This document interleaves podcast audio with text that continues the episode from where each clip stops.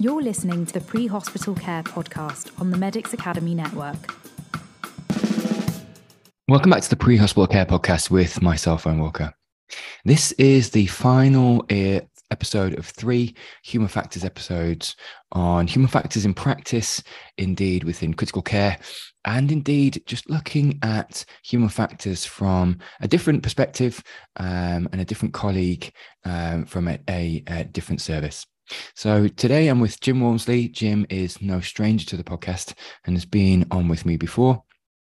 Jim is a specialist paramedic in critical care. He has also worked in various non government organizations. So he's uh, worked around Europe and indeed uh, across the world from 1996. In 2001, he also um, uh, qualified as a, an international mountain leader and he's spent the last 19 years as a qualified critical care paramedic.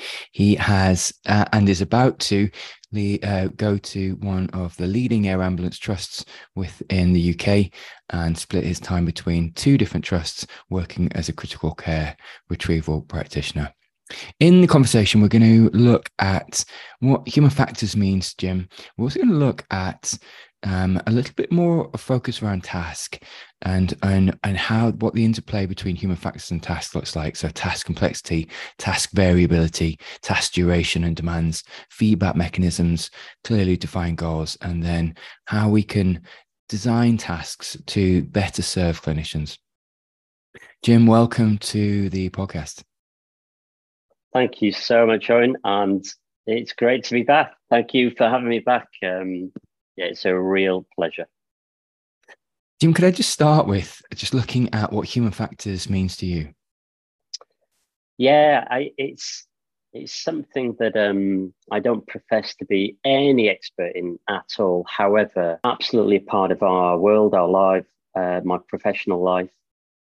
I don't see it as a rigid thing. I don't see it this, you know, this idea of the the Swiss cheese model if you do this, this, and this, if you put these layers in, you will be a winner.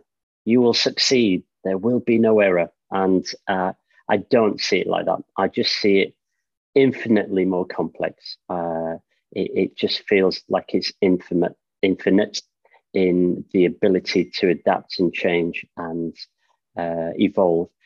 And so it's based on things like latent factors. They're things like morale or confidence we know uh, that a culture eats policy procedure training for breakfast.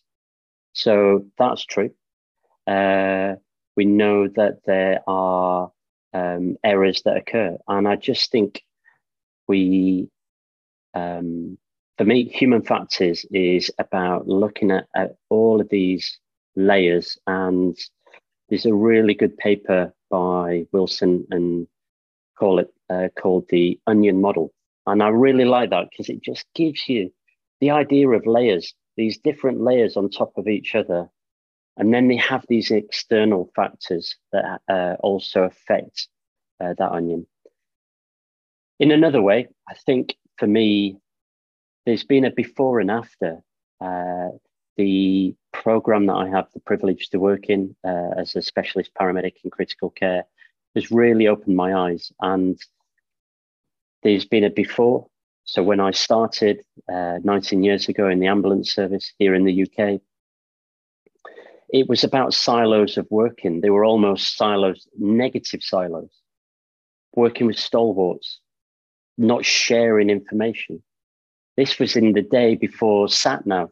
I would have colleagues that would let me drive past an address to a property, to an incident, because I didn't have the A to Z knowledge of where I should be going, and that that was a weakness. Admitting error openly, another sign of weakness. And so that was the era that I came from. Um, if you had a certain look, if you dared to put the stethoscope around your neck, that incited a whole layer of uh, situations about um, what that was saying about you and your approach what has been after uh, the the program that I've I've been involved with for the last ten years is is really transformed my attitude, my approach, my belief, uh, what I think are true, uh, uh, around human factors and how we can improve on that.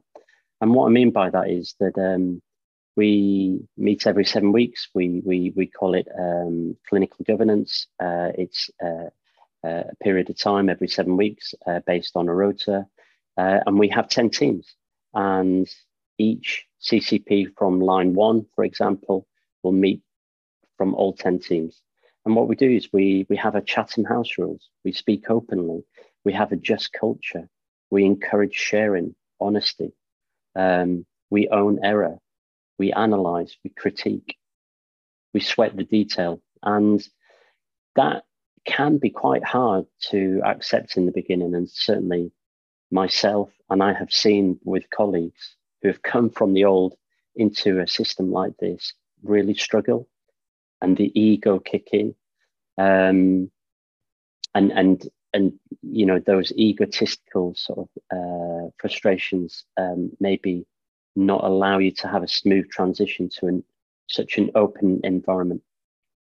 And this is nothing new. I was involved in this system 20 years ago uh, when I was working offshore uh, in the petroleum industry around the world. And they w- had a global reporting system. So if there was a, uh, an accident that happened, you know, on one rig in one part of the world, that would then be disseminated across the hundreds and thousands of facilities so that that would not occur again. And I think very recently, it's been really exciting uh, to have seen maybe the evolving of the after for me. I've just been through a well known HEMS crew course, and that was just really genuinely uh, wonderful to have been put through. Yes, I was under pressure but it was very well thought out. There was a real attention to individual learning and tailoring to that. So, for example, on one of the days where we were put through moulages and simulation, we had an embedded faculty member that was an outside silent partner watching, was not critical, was not part of the faculty, but actually disseminated and uh, facilitated uh, extra learning, uh, which we would do um, together while we were restocking, rechecking, ready for, for the next simulation. So that's my take on human factors. I think it's it's been quite a journey, and I suspect I will be on one more to come. So I really like that, Jim. I really like, like you said, the, this this peeling back of the layers of the onion to really understand the the interlocking or overlapping procedures and tasks, but also the environmental and indeed individual human factors which contribute to performance. The how how fatigued are you? Like you said, you get together once every seven weeks, right? Jim, what time of day or night was it? You know, was it three a.m. in the morning? What was the weather conditions like? What was the uh, what, what what what how were you feeling? Were you fatigued? Um, what night shift was it? So that you know that's one aspect fatigue. Another aspect you know what would you done just before that jim? What were the rest of you of united what what did that look like? Another aspect what was the um, another layer of the onion? what was the communication like within the team that you were working in that flash team? And these are all layers like you said you can peel back. And and the and the the true the true place of ownership is like you said is owning the errors or indeed the maybe the the the less than optimal performance in in each of those if you can mitigate each each one or indeed own each one. And and then coming out with what the end result was because and like you said the heart of this every all this is um, about quality improvement is about incremental improvement. What else can we do? You know was i so fatigued i didn't realize that the ambulance was, was actually parked into the the bay and actually needed to be turned around. So he because that added an extra 30 seconds onto the pick you know all these incremental benefits that you can you can you can really shave off through ownership through peeling back the layers of the onion and indeed just reflection. And jim just just looking at so looking at that and just bringing it into context could you maybe speak to how human factors or indeed task or, and or environmental and or individual human factors have affected you in the past? How and how maybe you've articulated and reflected on that? I mean there are so many experiences so many um, incidents. Uh, I think, uh, and it's been really hard actually thinking about this. It's been really hard to try and pick out some uh, sort of some blinders. Really, uh, I suppose they're all blinders. They're in in their own way. I think one was literally recently uh, was uh, that I was tasked to an incident. It was a motorcyclist versus car. It was a significant major trauma, multi trauma to the motorcyclist. Um, and we were the first ambulance uh, clinicians to see, and it was in quite a remote area uh, of where I work. Uh, and then calling in the helicopter team, and then uh, other um, colleagues like my uh, ambulance colleagues working on an ambulance and police. Uh, we didn't need fire rescue support. Um, it was it was a it was a, exciting job. It was interesting. It was it was it was challenging. It was it was very positive in uh, the system that I work in to deliver such such exceptional care that I think made a massive difference for this uh, individual, uh, which we managed to to get to the right hospital and the right care for part of that longer journey uh, that they would be on. What was really interesting was that while I was minding my own business and clearing up and restocking uh, ready for the next job. Uh, I had a student paramedic. I'd sent them off with the crew, with the patient and the HEMS team to go to the helicopter, which was nearby, to load the patient onto the helicopter. Uh, and the police had cordoned off this section of road where the accident had happened.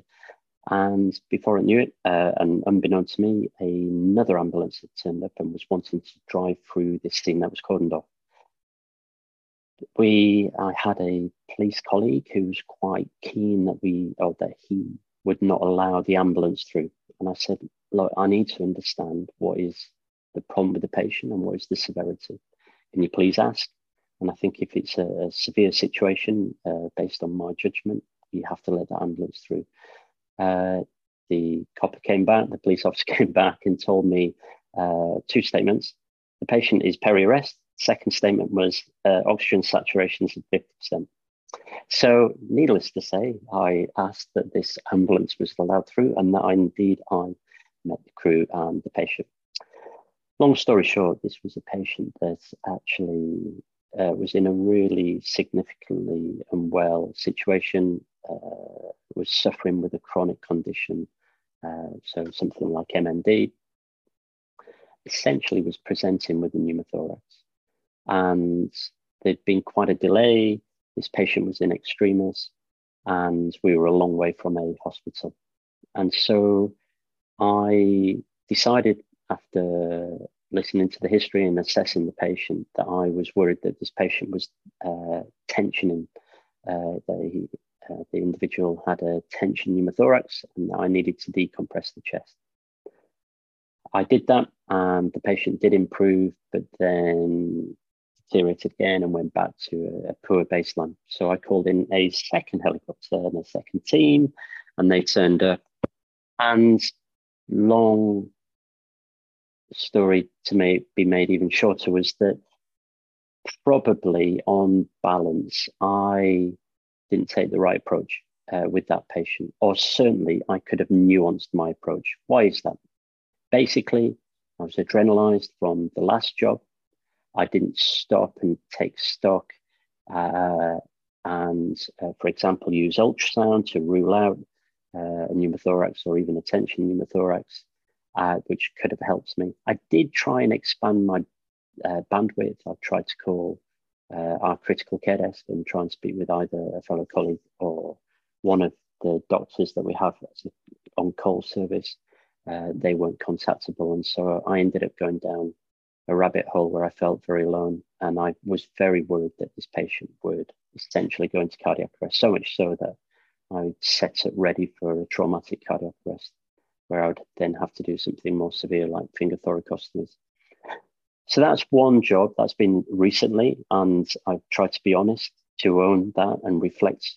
Uh, so much so that actually I made a point to go to the attending hospital, meet up with the crew, uh, and with the second HEMS team and just really discuss and be open about my errors uh, and what I thought were my shortcomings there. The second incident uh, is probably has a huge uh, influence on me personally. I find uh, uh, the, the factor of rudeness very difficult. And so, uh, another incident whereby I attended a pediatric who had choked on a meatball. Uh, this was a great many, uh, well, a good number of years ago. And they had learning disabilities, they'd had spinal surgery, they had a, an intercisor uh, distance of just over two fingers width. So essentially, you are finding it very difficult uh, to intubate this patient. Uh, and it was very emotive. It was in a, a public place or uh, in, in, a place of service and care. Um, and it was a real challenge. Uh, I managed to uh, steer the, the, the resuscitation into a positive direction. We got a, a ROSC or return of spontaneous circulation, managed to intubate the patient, managed to give a high level of care in conjunction with great support from colleagues, no doubt about it. And uh, we managed to get this patient into hospital for uh, further care and investigation. What was really interesting was again, probably adrenalized uh, from a vet, probably one of the most challenging jobs that I can think of from a clinical perspective. I was met by genuine rudeness by one of the hospital uh, clinicians who was very, I, I, perceived to be very rude to me and very snappy. And uh, I took umbrage to that in a professional way. Uh, there, there, was there was nothing that was unprofessional, but it, it really absolutely brought me back down to a base layer of feeling. And I was just incredulous to how this colleague could behave after what I had been through and my colleagues. And I challenged this individual and took this individual outside of uh, that facility to further discuss in what can be described as a robust conversation, Owen, um, about what my perspective was and what my perception was. And that that for me, they're, you know, they're two examples of how human factors really do affect. And even when you think you've done a good job, and even when you think you've omitted latent factors or error or um, holes that might be in, in, in the so-called uh, Swiss cheese. So I think they're two short examples. Happy to elaborate on those, but um, they, as as have many, if not all, incidents, been really strong learning lessons and learning journeys for me, and maybe uh, more so uh, because of my personality or my traits. It's really interesting you say that actually, Jim, because like you said, there's there's there's some some some cognitive biases and indeed anchoring biases in the first case whereby you, you, you know you maybe you lost track of time or indeed it's the it's the situation awareness of of right what what does this patient need now versus what they need in 10 15 minutes versus what can i mitigate when they get to hospital? And so it's that sort of situation awareness piece of of uh, of of time perspective and and again that that speaks to task that speaks to task saturation or indeed just that heuristic of being so engrossed and and then forgetting actually the next five ten minute trajectory 20 30 minute trajectory and what's what, where where are we? Where do we need to be? And so I, I really kind of resonate with that. And the second within the sort of attitude and how yeah fatigue and or characterological personality can really influence performance and future performance as well because like you said you know what's going to come up in in you when you see this practitioner in the future if it's not resolved is is suboptimal performance because actually there's going to be lots of um, anchored memories and or feelings that come up from from that individual and you know dealing with them in a debrief is far better to have some kind of conflict resolution and just being honest with you you know learning to do conflict well you know and pro and proactively and so that it's not um, a negative and or derogatory experience. It's actually it's actually done in a positive way and that, that we can both learn from. And I, am still on that journey but but learning to do conflict well taking it away from the individual putting it on the table saying look these are the endpoints we both want to get to. I this is from my perspective what i saw but it's it's it's it's that piece around around coming to predefined endpoints. Jim could i just ask you, there's there's plenty of things you do in your day-to-day practice you know around you you know you kit you you do meticulous kit checks against a ch- checklist at the start of your shifts um, as part of any high performing um, service. Could I get there's, there's, these regular attenders in in task human factors around unfamiliarity with tasks, so these kind of halo, high acuity, low low occurrence tasks, you know, which we might only do once or twice in our career. Inexperience, shortage of time, inadequate checking, poor procedures. So how can we address these in in in your mind? I think, um, you know, if I may just talk about some of the, the more common things that we do and how we can have uh, an ability to address those uh, um, tasks or, or, factors to try and make them the best that they can. Um, I think for me, having a system is is genuinely important, and I call it a scaffold. I, have spoken about this before having a scaffold. So, for example, uh, uh, you know, some of my colleagues that have been out observing or our student paramedics, uh, I talk about the two R's and the three P's. What is that? Well, that's rapport with crew, rapport with uh, a patient, uh, an exquisite primary survey, and from that, you're going to come up with a plan suggest and a plan deploy. Use that every time uh, because it, it, it, it doesn't fail you, it doesn't let you down it addresses all of the factors that that might come up to to bite you in in the derriere.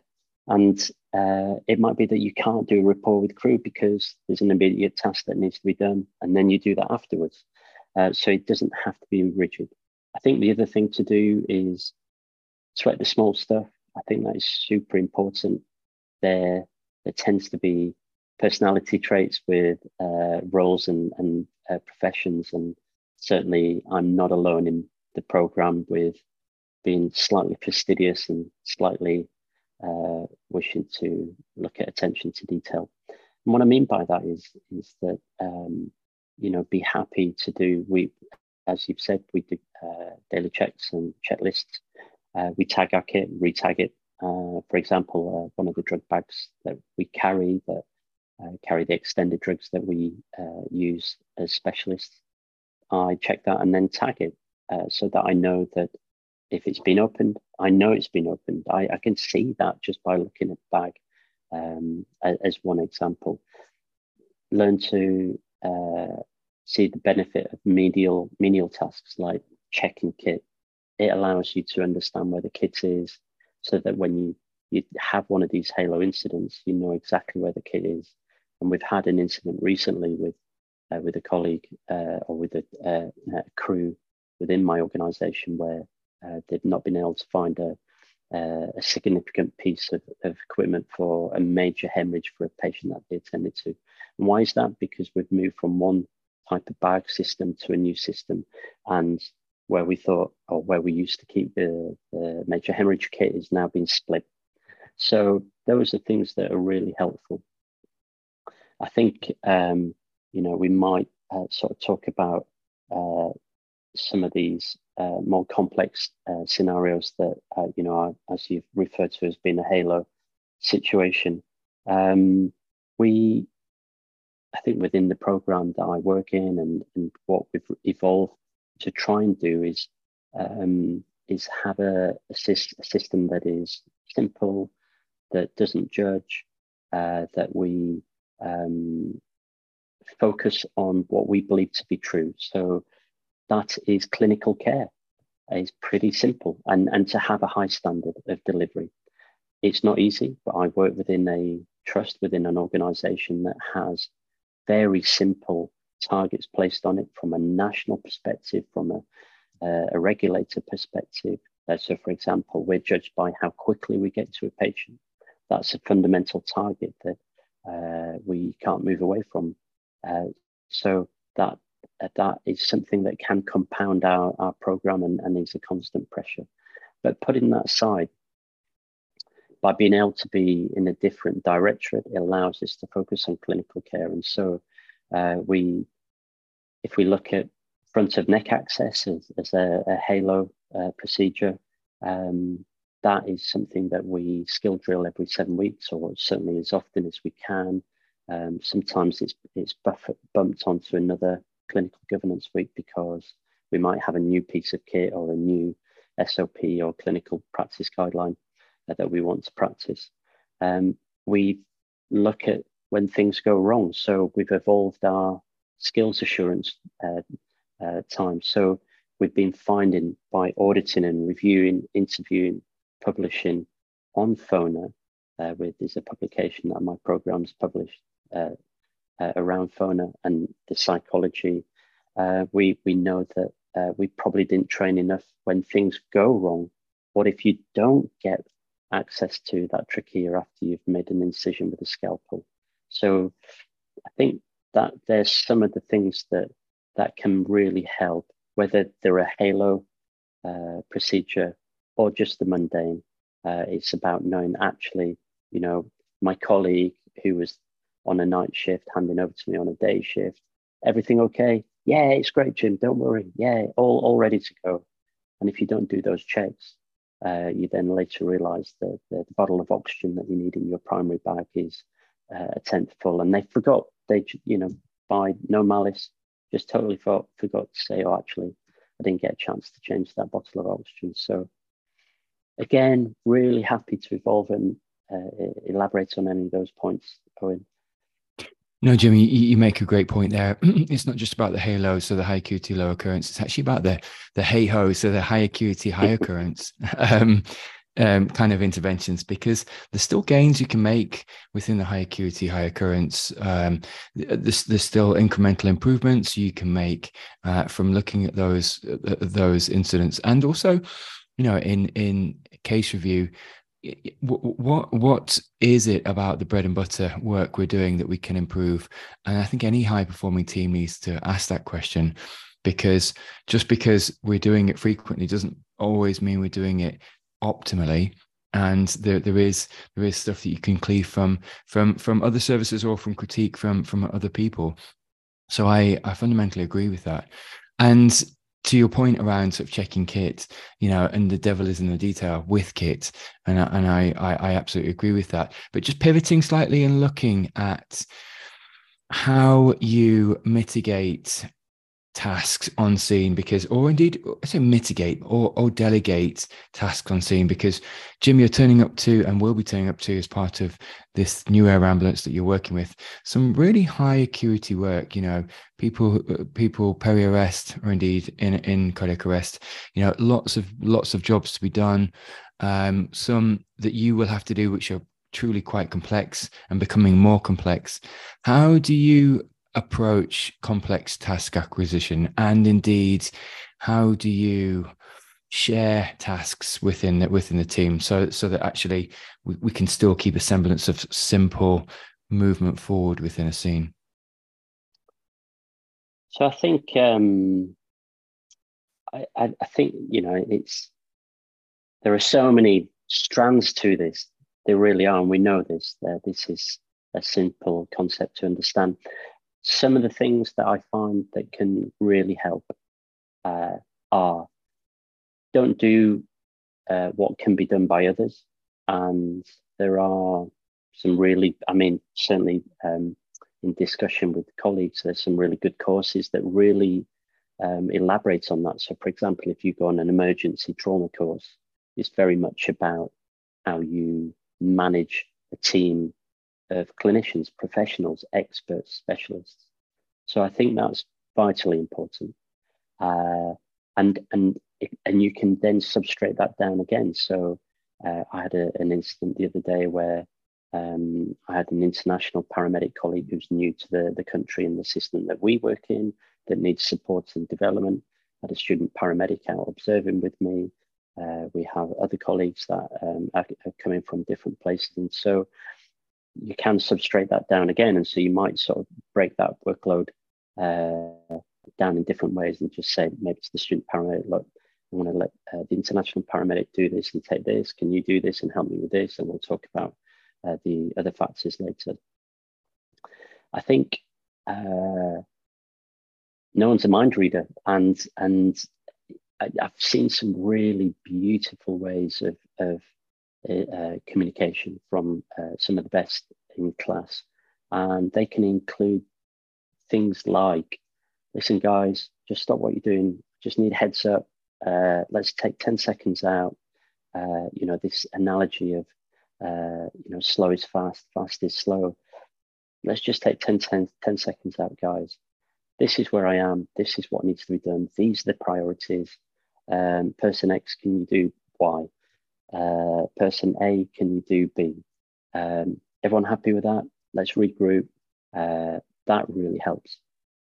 I think some of the really best um, in class that I've seen when they've really found themselves up against it and they're back against the wall from high acuity complex incidents.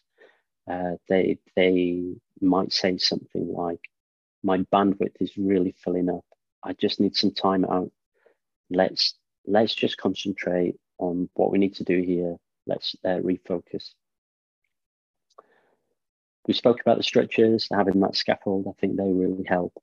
Um, but having a target. So if you can break this complex uh, nature of an incident or patient or uh, pathology down, uh, give yourself a target. We will uh, do this as a plan, suggest plan deploy until we lose verbal contact. So if the patient loses, um, is not able to speak or verbalize, uh, we're assuming a redu- reduction in uh, consciousness, GCS, cardiovascular status. Uh, and then what we'll do is we'll then do this as a plan suggest, plan deploy. So I think they can be things that work really well. Uh, I think um, the uh, what else is there? Um, having been able to, I, I, mean, this is a trick that um, being spoken about by some of the, the best um, of HEMS systems. Uh, certainly, um, this idea that uh, just walk away from the incident, step aside so you can generate space and bandwidth and time and clarity of thought. Uh, and I often do that. I do that as much as I can. So it might be I'm gonna, I would like to make a top cover call to our, one of our consultants. I'm actually going to sit in the front of the cab space of an ambulance and write down an SBAR uh, and, and really come up with what it is that uh, I think uh, needs to be discussed uh, with a, a, colleague as part of the shared decision process. So I think there, there's some of the things that can be really helpful. Just looking at Jim, mental fatigue and how that plays into task acquisition and task execution. Could you maybe speak to how you approach that? Because, you know, 4 a.m. on the third night shift is not the same as 4 p.m. on the first night shift. Yeah. So I'm one of those individuals that uh, on the night shift, the first night shift, I, I struggle on the second night shift and on I'm better.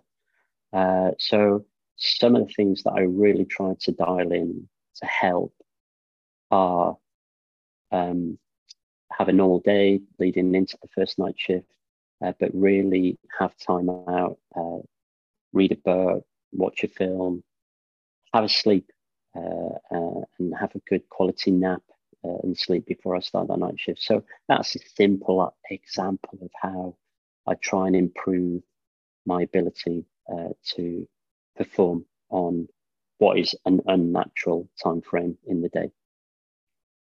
Some of the other things that really help me uh, are more around uh, so-called well-being or uh, survivability or, or maintaining uh, um, sanity are being really honest with myself. So I'm I'm a man that wears uh, his heart on his sleeve, and so I try and use that to my advantage. I'm careful with who I talk to. I don't show that heart to to everyone. But if someone asks, and if If I if if it's within me, I'm I'm pretty honest uh, without being a burden or um, being a party pooper because I've just been to a tough job. Um, equally, uh, you know, having a variety of uh, support base. So, uh, you know, for example, you know, I've got friends and uh, support structures in many different walks of life. So, for example, I've been out with a, a dear friend, uh, kite surfing, who is a shepherdess. And she runs a farm and looks after over 300 sheep. Couldn't be any different to to my day job, and it's fantastic, really refreshing. Um, and I really try and certainly behave in a humble and uh, honest way to encourage forgiveness and kindness. Uh, and I try and do that uh, with my colleagues and peers. And I hope and I expect that in return because I will not always get it right and I will make error. And I don't know if we're going to touch on it later, but I try and own the error. So, you know, like that incident I spoke about earlier, own it, accept it. Um, you know, I can think of another incident where there were three paramedics. I was the fourth. We had quite an unwell patient. And then uh, essentially, uh, I was trying to facilitate and support development, development and learning uh, with uh, my colleagues what I omitted to do was to do a, an exquisite primary survey, and I delegated that out. And we missed assessing the pupils. And if I hadn't have missed that, I would have realised what the problem was. It wasn't too much of a problem, and we managed this patient uh, well. We got them into hospital under the banner of being peri arrest. Um, but it just really showed me that actually I felt made an error, I'd slipped up, and that was my responsibility. And so as a result, I went around each and every colleague, and particularly the paramedics, and apologized and apologize for the error that I made. That was that was my fault. I should have uh, done X, Y, or Z, and uh, uh, and I'd like to and I'd like to apologise. And I think that fosters then in the future an openness uh, with colleagues who, who you then hope to be open with you.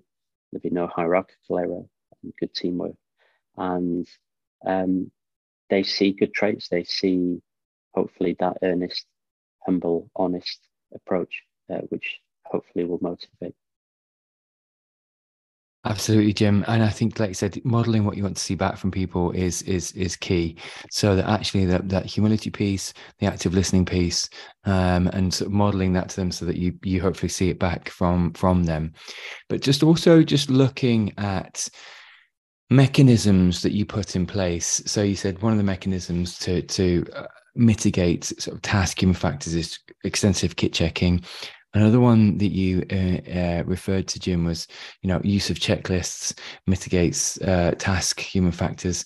But could you maybe speak to to others whereby there there are e- either contemporaneous feedback mechanisms, so feedback mechanisms in the moment, or indeed feedback mechanisms that, that that that you or the scheme has articulated from case review that, that are actually robust and should be in place whenever you're executing one of these complex and or surgical tasks? I think you know there's we've really tried to be open and honest and evolve with this. Uh, we're no means perfect and we're definitely on a journey.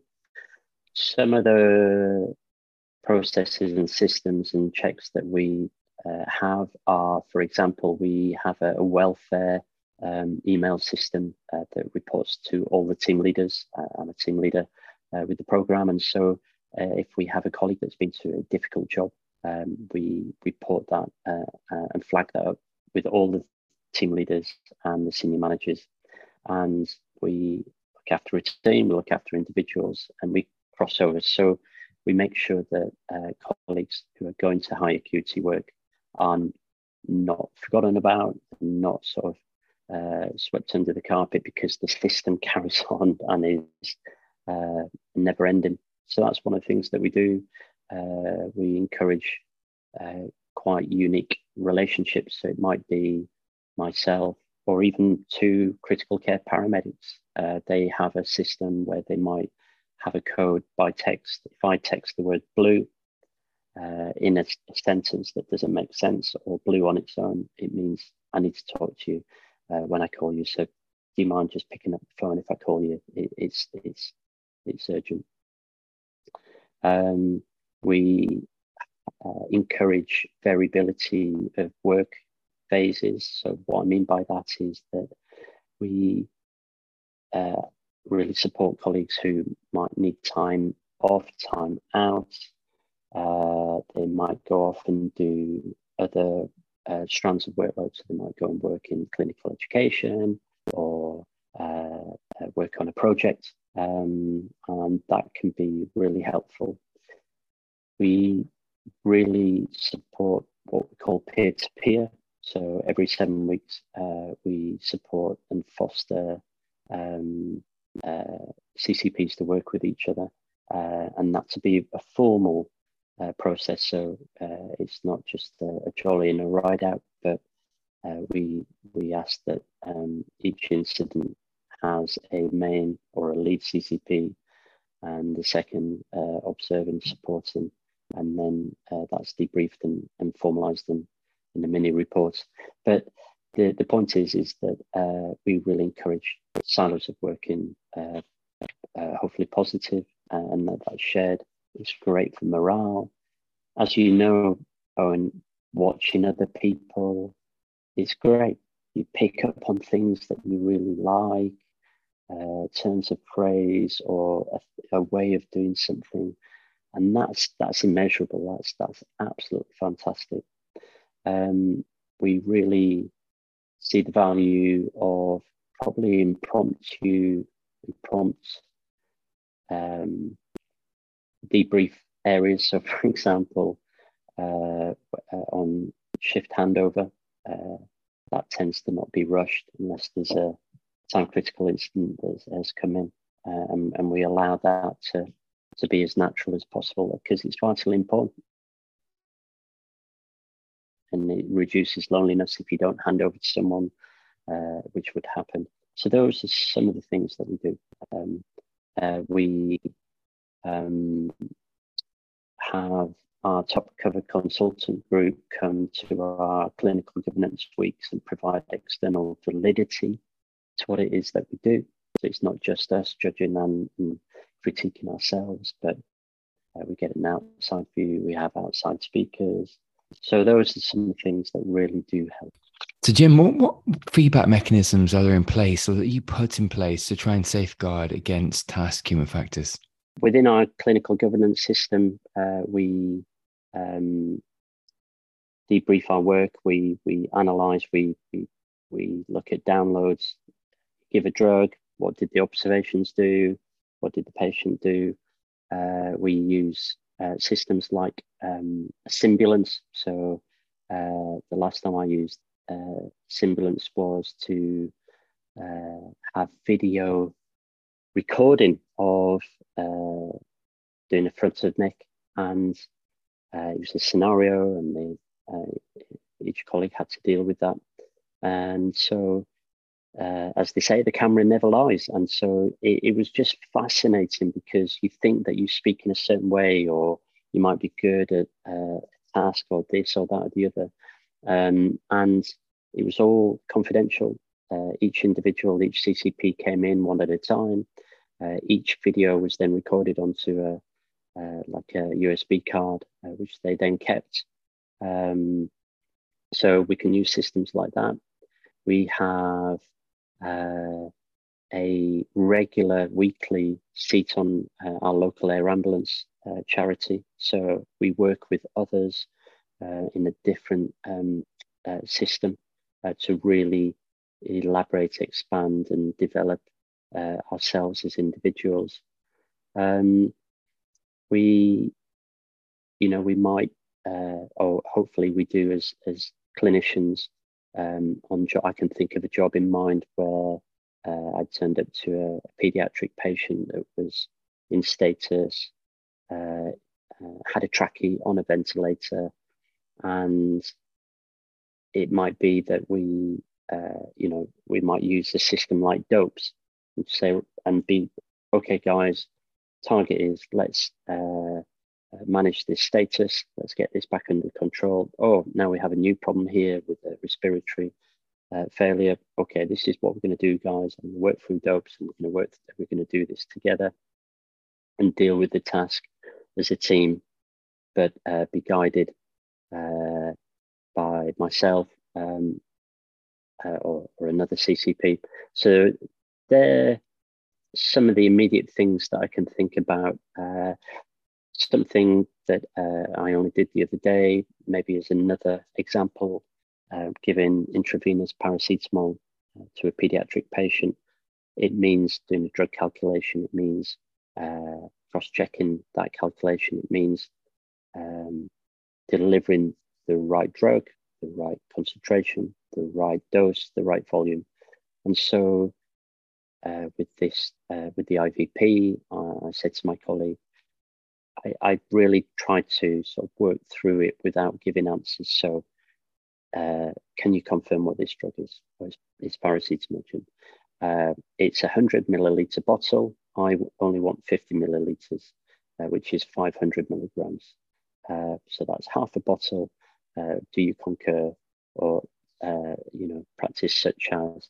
And so hopefully that deals with error in the best way possible. And I think one of the analogies from some of our colleagues uh, that they use, and certainly teams that work together, um, and it's the HEMS model that I have in mind. Uh, the idea is is that um, they work to uh, SOPs, standard operating procedures. Uh, we call them clinical practice guidelines, and the idea is is that uh, if there's one out of that two that's having a bad day, it's still not going to be a poor delivery of service. Um, and so the system is set up to try and deal with these latent factors that, quite frankly, happen. Humans mess up, uh, but it's about trying to minimize that. So um, that if the doc is having a bad day or the para, um, then uh, there are uh, systems in play to reduce the overall effects of what could be a catastrophe. So I, I really like some of those, you know, some of some of those mitigation strategies that you were mentioning, and indeed, just looking at the communication piece, actually, Jim, for for for a short while, and how that plays into your practice.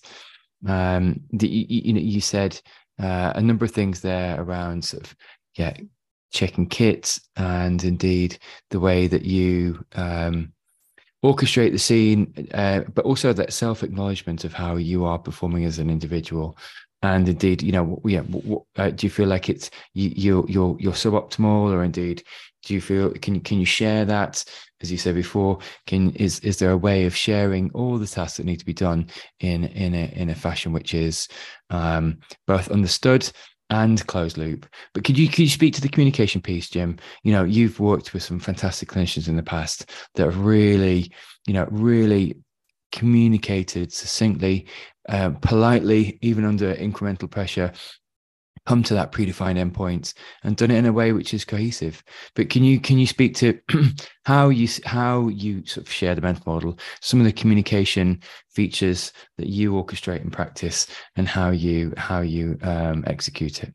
It does depend on uh, what you find is acceptable. So, as an example, it might be uh, you are first seen to a patient that potentially has serious injuries. And you've got a helicopter team coming in and you can hear it and you can see the helicopter. And you've got colleagues who are uh, trundling a stretcher along a, a, difficult piece of terrain and haven't managed to get to the patient yet. And and so what you can uh, you know it, it might be that that you say listen, guys, let's just uh, ditch the, the ambulance stretcher. I, we, we need to get to the patient. Let's do a quick assessment. Let's think about those two R's. Let's think about the three, three P's. Uh, and, and let's see how we go with that. Uh, it's about delegating that, that workload. And, and so I, I might say to, to one of my colleagues, do you mind doing a, a primary survey? Um, and uh, in the background, you're asking someone else to deal with the background um, uh, distractors, which might be noise or bystanders or uh, I don't know horses that are running around, um, uh, and uh, you then update uh, the control room and, and, and tell the, the, the desk control in the, the helicopter, uh, can we keep that helicopter in the overhead for them to not land on scene?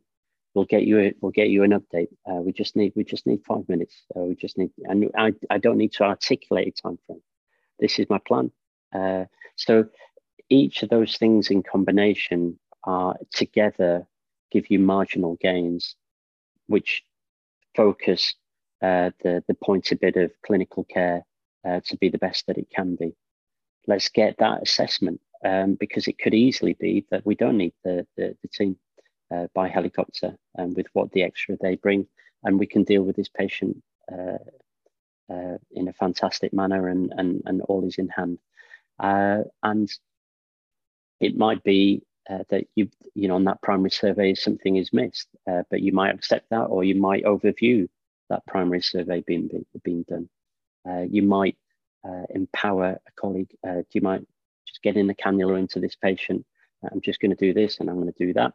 Uh, I'll be back in a minute. Uh, and you might, you know, uh, you have to accept that they might not get that cannula in, and that's okay. We will will look for another uh, point of access or or, uh, or another way, uh, another route like intranasal. So I think um, I, I think it.